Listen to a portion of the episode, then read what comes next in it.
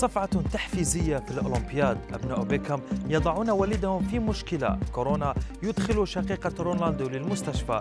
إليكم أبرز أخبار الرياضة في الساعات الأربع والعشرين الماضية في دقيقتين على العربية بودكاست.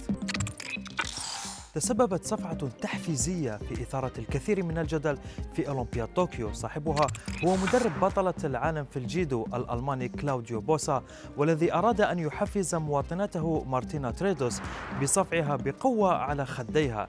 وبعد انتشار فيديو للحادثة استنكر الاتحاد الدولي للعبة هذا الفعل فيما دفعت تريدوس عن مدربها علنا وقالت أنه فعل ما أرادت هي أن يفعله.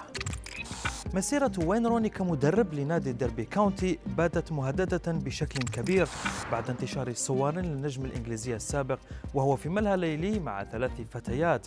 لم يتجاوز سنهم 21 عاما. وادعى روني أنه قد تعرض للابتزاز من مسرب الصور. الشرطة الإنجليزية أطلقت تحقيقاتها فيما أبدى نادي ديربي كاونتي استياءه من الحادثة. في شواطئ إيطاليا تعرض إنجليزي آخر لمشكلة مع الشرطة المحلية إنه ديفيد بيكام الذي تعرض للاستجواب من طرف خفر السواحل والسبب هو قيادة أبنائه ل jet ski وهم دون السن القانونية التي تسمح لهم بذلك. الشرطة أمضت قرابة ساعة مع بيكام لكن القضية انتهت بطلب أحدهم لصورة سيلفي مع ديفيد. كاتيا أفيرو شقيقة نجم كريستيانو رونالدو والنشيطة جدا على مواقع التواصل الاجتماعي. نشرت صورا لها وهي في المستشفى بسبب تدهور حالتها الصحية عقب إصابتها بفيروس كورونا.